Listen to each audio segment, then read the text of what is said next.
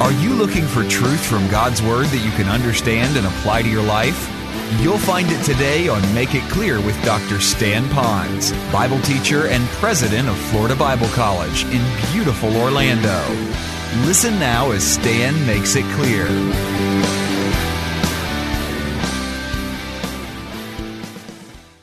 My good friend Glenn Wagner wrote an interesting story about a church that fits very well with what we're going to learn today in just a few moments. And you might want to follow along as I read to you this story about this church. It was a beautiful church. I mean, the church building. It was the kind of edifice you would see in an old Norman Rockwell painting. The sanctuary was the kind of room warmed by the deep hues of the woodwork. The pews were the sort with red pads on the seats. They were old, but they maintained their inviting color. The cross on the wall called all to worship. It was plain, without flair, but there was just something about it that reminded those attending of why they were there in the first place. The pulpit was just the right size, big enough to serve its purpose, but not so large to be overpowering to the audience. And of course, the pinnacle of the church's beauty was its breathtaking cavalcade of stained glass windows.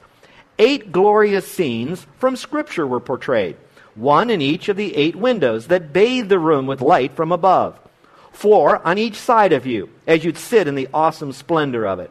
It was a church building with grace and charm.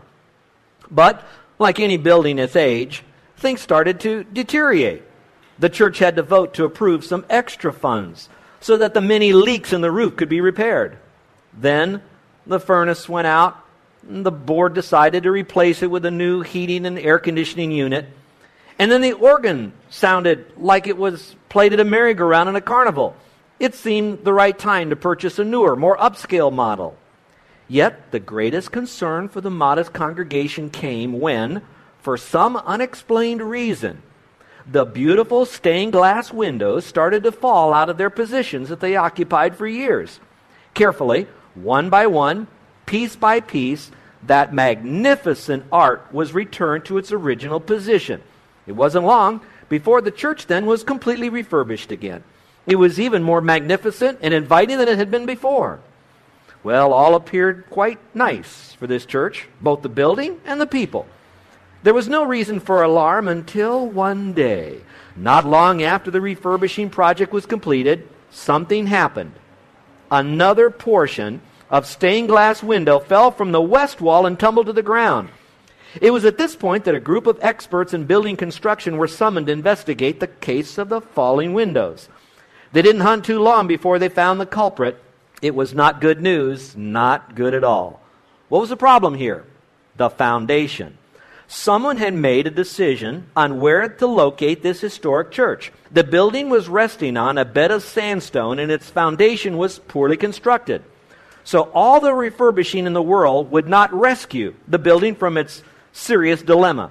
The building was atop a weak foundation, and no amount of patching the roof or replacing the furnace or adding a new organ would solve the root reason for the falling windows. Even a non builder knows the basic rule the foundation is essential to the strength of the building. Well, you can hear that in any building that's not on a good foundation, eventually it might look all nice on the outside, but it won't be long before it'll come crumbling down again.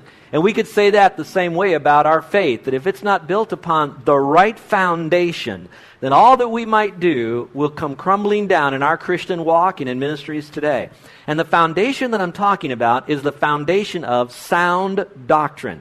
And that's why churches today, and particularly our church here, needs to address that issue of being sound in doctrine because that's the foundation upon which we're going to build our belief system as well as our behavior system and how we're going to live. Now, some people believe that sound doctrine will divide, so they try to move away from sound doctrine. Many years ago, I was in a church in Costa Mesa, California, and as I went into this big church, it was thousands of people there. I picked up a bulletin like many of you get from our people here when you come. And on the inside cover, it said, We have no doctrine at this church. All we do is love people just the way they are. I thought it was humorous, though, because when I flipped it to the backside of that, they had their statement of faith. So they do have some bit of a, of a doctrinal position. So some people believe that doctrine will divide, and it will but also doctrine can unite people. And you're going to find that that can help us as well because when we have good, sound doctrine, it'll bring us together. We'll know what is truth, what is error, what kind of things we need to confront and how to live our Christian life and the challenges that we could have. Let me show you how that works. I have a friend, and maybe some of you have a friend very similar to my friend. This friend believes that in order for a person to go to heaven, they have to do a series of good works. And he's put those good works into two categories. One is religious good works. He believes that he needs to be keeping the commandments. He saw those little signs all over the community and he thought, that's what I need to do. I need to keep the commandments and I need to do religious things like being baptized and joining a church. And the other category, he said, but I also need to do just good deeds in the community. Drive safely, give some money to some of the good programs to feed the homeless. And so he says, in order for me to get to heaven, I believe that I have to do these good deeds because that's what God wants me to do to go to heaven. Now, here's where sound doctrine divides we find in Scripture that the Bible does not teach that that's what you do to go to heaven. Look at the verse that's found in your little worship folder there outline. It's the verse Ephesians 2 8 and 9. And here's what the truth says to that man's teaching and belief it says, For by grace you've been saved through faith, and that not of yourselves. It's the gift of God, not of works, lest any man should boast. So, sound doctrine tells me that my friend, as much as I like him and he's a good guy, that my friend is not a Christian. So, in a sense, it divides. Now, is that harsh? Some people would say, see how harsh Scripture is? It's dividing us from other people and their belief system. Actually, it's not harsh at all.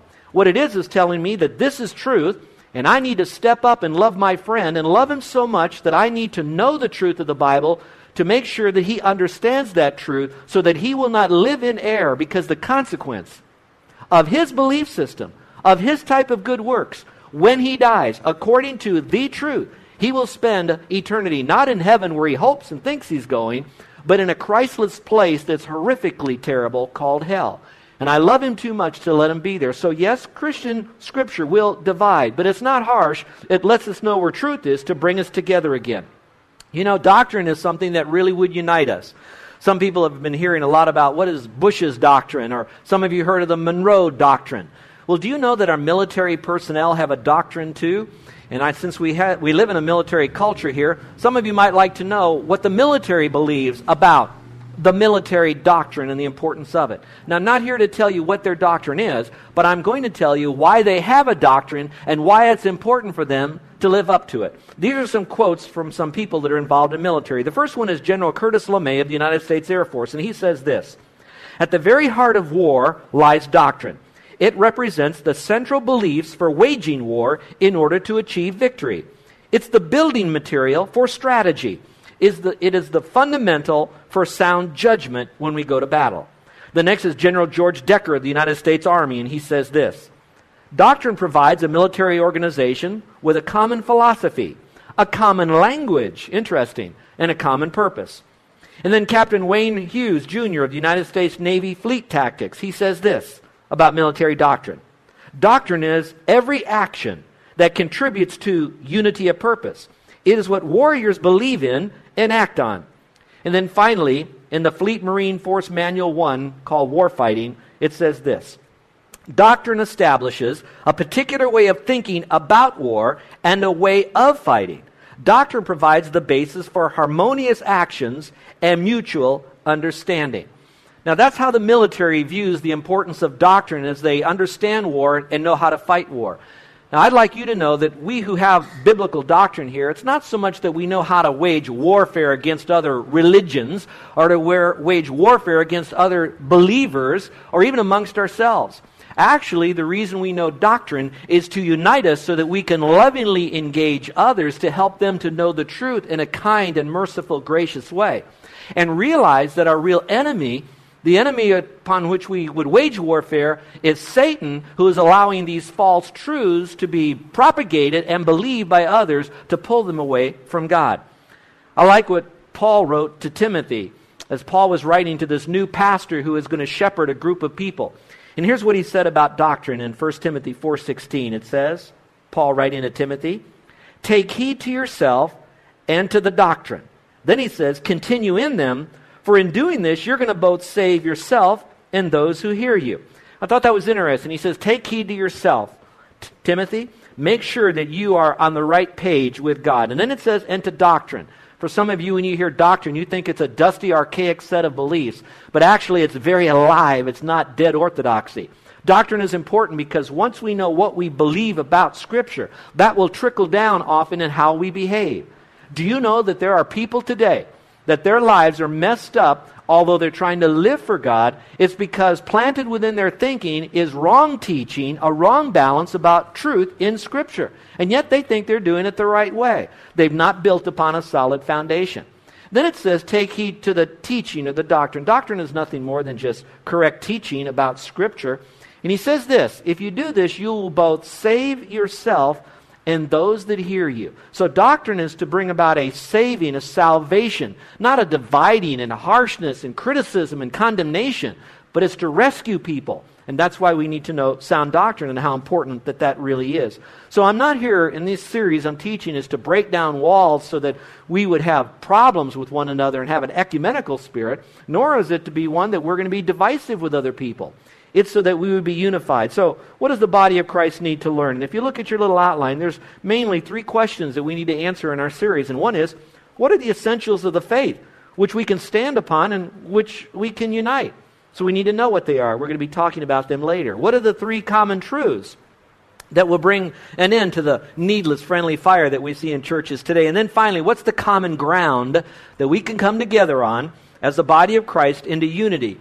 The same unity that Christ prayed for. And we're going to look at these things as we move forward. But we need to talk about the essentials of the faith and how it got started. A couple of weeks ago, I told you about two bodies of truth that came about right after the New Testament church started. And I wanted to give you some history, and this is important for you to learn. And maybe it's something here that you can work with with your, your kids. All right, when the New Testament started, New Testament church started in the book of Acts, they were really rocking and rolling for God. And you can read that early on. There was a little bit of false teaching, and they dealt with it at the time in the New Testament church. But pretty much the church was exploding in growth. It started in Jerusalem, and it went to the uttermost parts of the known world at that time. About a hundred years after that, there was some false teaching that came into the church. And that false teaching was pretty serious. It came from two sources. One was Gnosticism, and the other was Montanism. Now, these words I know for the young people, it's kind of like words you really don't know. But I want you to step up and get this because in Christianity, this is critical for you. So, what they had, the Gnosticism, those kind of people, they really had a belief system that was really convoluted. They said that Christ never came to the earth. And Montanism had another belief, and they said that Christ came to the earth, but he's going to come later on with the Holy Spirit, and it's going to be at the end of the earth. And that was completely contrary to what clear scripture teaching was all about. So, a group of men, about a hundred Bible scholars that came together, people that were taught by the apostles. So, these were more like disciples of the apostles who wrote most of the New Testament or were influenced by those that wrote the New Testament. So, they came together and they began to understand what Scripture was all about, and they decided that they were going to take Scripture and they were going to now find the passages of Scripture and the truths of Scripture and bring it to a summary. And today we know it as the Apostles' Creed. Now, it wouldn't surprise me that people here that might have come from another type of church that often you would quote the Apostles' Creed nearly every Sunday. Some churches even put the Apostles' Creed up on the wall. That's not where I'm going with this. But it's still important because it takes the, the, the most significant doctrines and brings it down to a summary. What I did for you is to provide that in your worship folder, and you can look at that Apostles' Creed. We're not going to go through it today. We're going to talk about doctrines at another time. But right now, I wanted you to know what the Apostles' Creed was. Again, you'll notice as you read through it that's identifying that Jesus Christ is who he claimed to be. Now, about 250 years after that, the church was getting solid in the teaching again. They were coming together. But Satan is so tricky that he began to allow false teachers to get into the church again and to teach the people false doctrine. There was a man by the name of Arius. This particular man, he believed that Jesus Christ was nearly like God, but still wasn't all God. He was the greatest creative being, second in command, but Jesus Christ himself was not God. Well, it was interesting because a lot of the people, the religious people, particularly some Christians, decided to abandon the faith that Jesus is the Lord, the King of Kings and the Lord of Lords. And now they began to teach that false teaching. So, Constantine, who himself was a strong proponent for Christianity in the church, he then assembled another group of people, and they met about 45 miles away from Constantinople, that town, in a place called Nicaea. These guys then decided to go back to Scripture, go back to the Apostles' Creed, and come together with a little bit larger document of sound doctrine that they could give to the church to say, we believe all of Scripture, and here's what Scripture means on the fundamental doctrines that we should believe. When they ended their discussion, and these were great scholars, they came up with what is now known as the Nicene Creed. And if you look at it, again, it's a summary, but it's larger than the Apostles' Creed. But in it, as you read through it, it again is taking the person of Christ and reminding those people that Jesus Christ is Lord of Lords and King of Kings and why he came to this earth. Now, as I read through those two different creeds, I can say that that's what we as Christians believe, and that's what centuries of Christians believe coming down from the Nicene and the Apostles' Creed, coming from Scripture if there was one truth that's left out of those two creeds that I would like to have put into those creeds that's not found there, it would be this. It would be the verbal plenary inspiration of Scripture, the inerrancy of Scripture, the sufficiency of Scripture. Now, some of you might say, well, hmm, that's interesting. It was left out of the Apostles' Creed.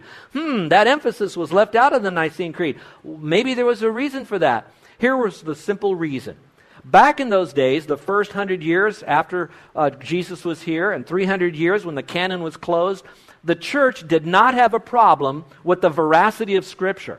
The church believed that this was God's mind on paper. They knew what the contents of Scripture would be, the true canon was, so they had no question on its truthfulness, its accuracy, its sufficiency. They believed it. The problem is, people were taking things out of context or adding things to it, but they had no trouble with knowing that this was Scripture. Now, since the Apostles' Creed and the Nicene Creed, you know that we see many people, particularly late in the 1800s, began to challenge Scripture as being all of Scripture. And now you have a whole movement called apologetics that's now reminding us that what we have in Scripture is are all the books that God wanted us to have. It's all God's mind on paper. We don't need anything else, and there's nothing been left out either. Catch that last phrase. It's all here. Everything we need is right here. That would be probably the only thing that I would add to it. And we're going to be talking about the sufficiency of Scripture a little bit later on. So I hope that helps you to understand why there was those two doctrinal issues that were put out and why it's important today. There's a man by the name of Jim Petersen in his book that said, The Church Without Walls, the following quote. He said, Their role, the Apostle and the Nicene Creed, in history cannot be underestimated by the people of God. And it really shouldn't be, and I really don't think that it is. So, knowing that this actually helps breed unity and not takes away from it, there's a passage in Scripture, Jude chapter 3, that my friend Randy, our friend Randy, read to us today. Jude 3 and Jude 4, two verses in one chapter. For some of you that aren't familiar with that passage, it is a very rich and important passage, and we're going to talk about that in a second. Let's go back to the Bible for you to understand that God is a God of unity. God the Father, God the Son, God the Holy Spirit, all three in one, all different, but all together unity. That's our model, that's our example, and that's the kind of unity that Jesus prayed that we would have the same unity as there would be in the Father. That concept of unity began way back in Genesis. It was then said again in Psalms. It was said again in the New Testament. And then, even at the very end, Jude, the last little tiniest book in the New Testament, one more time, God says, I want my church to understand the significance of sound doctrine. So, what he does is through the Holy Spirit prompts Jude to write that particular letter, that book called Jude. And in it, he puts two verses together to remind the church the significance of unity, but he does it a little bit differently. While he talks about the beauty of unity in, in the Old Testament, and while he talks about Jesus' prayer and passion for unity in Jesus' prayer of the Gospels, now what he's doing is he's reminding the church the importance of contending for that very unity that God says is so important surrounding sound doctrine. Now, Jude. Jude is not short for Judas, like Judas Iscariot. This Jude is the half brother of Jesus, and he's mentioned in Scripture. But what is so interesting is that when the Holy Spirit wanted us to know about the importance of defending the faith, he then had Jude do it by history. So what he did is he showed what happened when unbelieving, disobedient Israel did not follow the Lord in sound doctrine and what happened to Israel. Then he shows how angels, when they disobeyed God in sound doctrine and how they fell. Then he showed what happened to Sodom and Gomorrah who totally rejected God and did not follow the teachings of Scripture in a sense. And he showed the seriousness of that so that we would understand the importance of sound doctrine as well as earnestly contend for that sound doctrine. So, my question is this Are we contending for the faith or are we being contentious for the faith? And it wasn't the intention at all for us to be contentious for the faith, but to be contending for the faith. Now, you had uh, Randy, or we had Randy read the passage out of the New King James. I want to read it to you out of the New International Version. And listen very carefully about how the Lord is speaking to us on the importance of sound doctrine. Here's what he says. I love the way he does it. He says, Dear friends, dearly beloved, dear friends, he says, Although I was very eager to write to you about the salvation that we share, I felt I had to write and urge you to contend for the faith that was once for all entrusted to the saints. For certain men whose condemnation was written about long ago have secretly slipped in among you. They're godless men who changed the grace of our Lord into a license for immorality and deny Jesus Christ, our only sovereign and Lord.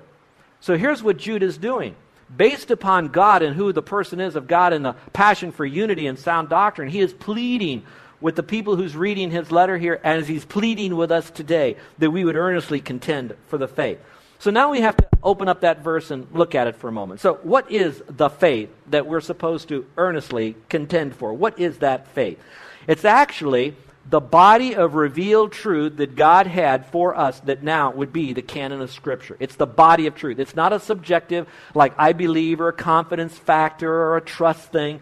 The faith happens to be a body of truth. A commentator by the name of Simon Kistemaker, he explains it this way. Listen carefully. What is this faith Jude mentions? In view of the context, we understand the word faith to mean the body of Christian beliefs.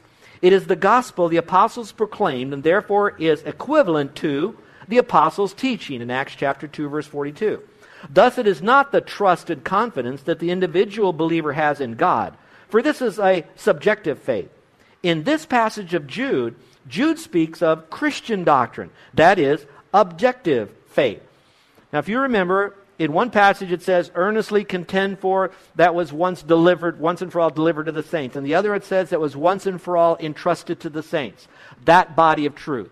So it's talking about the faith that was given to them. Now, when it says that it was entrusted to us by God once and for all, it means this. It means that we did not discover this truth by grabbing a little bit of truth from all different kind of world belief systems. It isn't so much that we come up with this belief, we take a little bit from the Bible, a little bit about how we suppose God to be. When it says that it was entrusted to us by God, it was like God is the author of this truth. He says, the only truth that is the truth for the faith, the Christian faith, is the truth that I have delivered to you. So God says it's my truth in a body of truth given to you. Now, you may discover it through the study of Scripture, but it's not something that you're going to come up on your own. It's something that God created and wants for us. It's entrusted. Then it says it was entrusted or delivered unto the saints once and for all. That can be applied two ways. First of all, it was delivered once and for all, meaning one time there's not going to be an additional truth given later on. It's given once and for all time. This is the body of truth. This is what you need to know, believe, and live.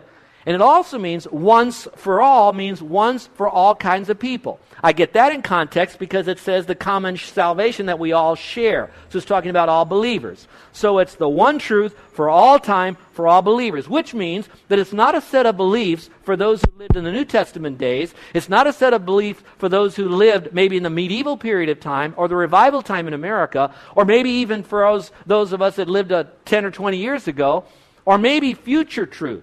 It is truth that was once and for all signed, sealed, and delivered by God, recorded in Scripture by the Holy Spirit for us today to believe right now. Now, let's go a little bit further in this passage. It talks about what is this common salvation. That's interesting. What is this common salvation? I believe it's talking about the gospel, the non negotiable grace alone, by faith alone, in Christ alone. That's a common salvation. Now, how do I interpret that? Well, since it's a common salvation, in the Old Testament, people got to heaven by trusting in the coming Messiah who in the future would pay for sin by the shed blood, the Lamb of God that takes away the sin of the world. And the Jews especially knew that through all their typology with the lambs and all the slaughter that they did. Then you, with the, the animals, the blood. You get into the New Testament days, the message of salvation was by grace through faith alone. The way to get to heaven was the same in the New Testament days. The same salvation plan that was given in the Old Testament and the New Testament days is the same message of salvation that we read today. I'm having a, a, a very inspiring time. In my little time off, I'm reading again two a two volume biography on Hudson Taylor, who was a missionary to inland China. And it was interesting because in this particular biography, I also get a chance to read his writings in this biography that was written by his daughter in law about her father in law, Hudson Taylor. You're listening to Make It Clear with the teaching of Dr. Stan Ponz, founder of Make It Clear Ministries and president of Florida Bible College in beautiful Orlando, Florida. Make It Clear is dedicated to taking the Word of God with clarity into every person's world. It is the support of listeners like you who make the ministry of Make It Clear possible. You can provide your tax deductible gift to Make It Clear online by going to makeitclear.org or you can mail your gift to Make It Clear. P.O. Box 607901, Orlando, Florida 32860. Thank you for helping us make it clear. If you would like to have Dr. Ponz speak at your church or event, please send us an email at tellmemore at makeitclear.org. Thank you, and remember to make it clear.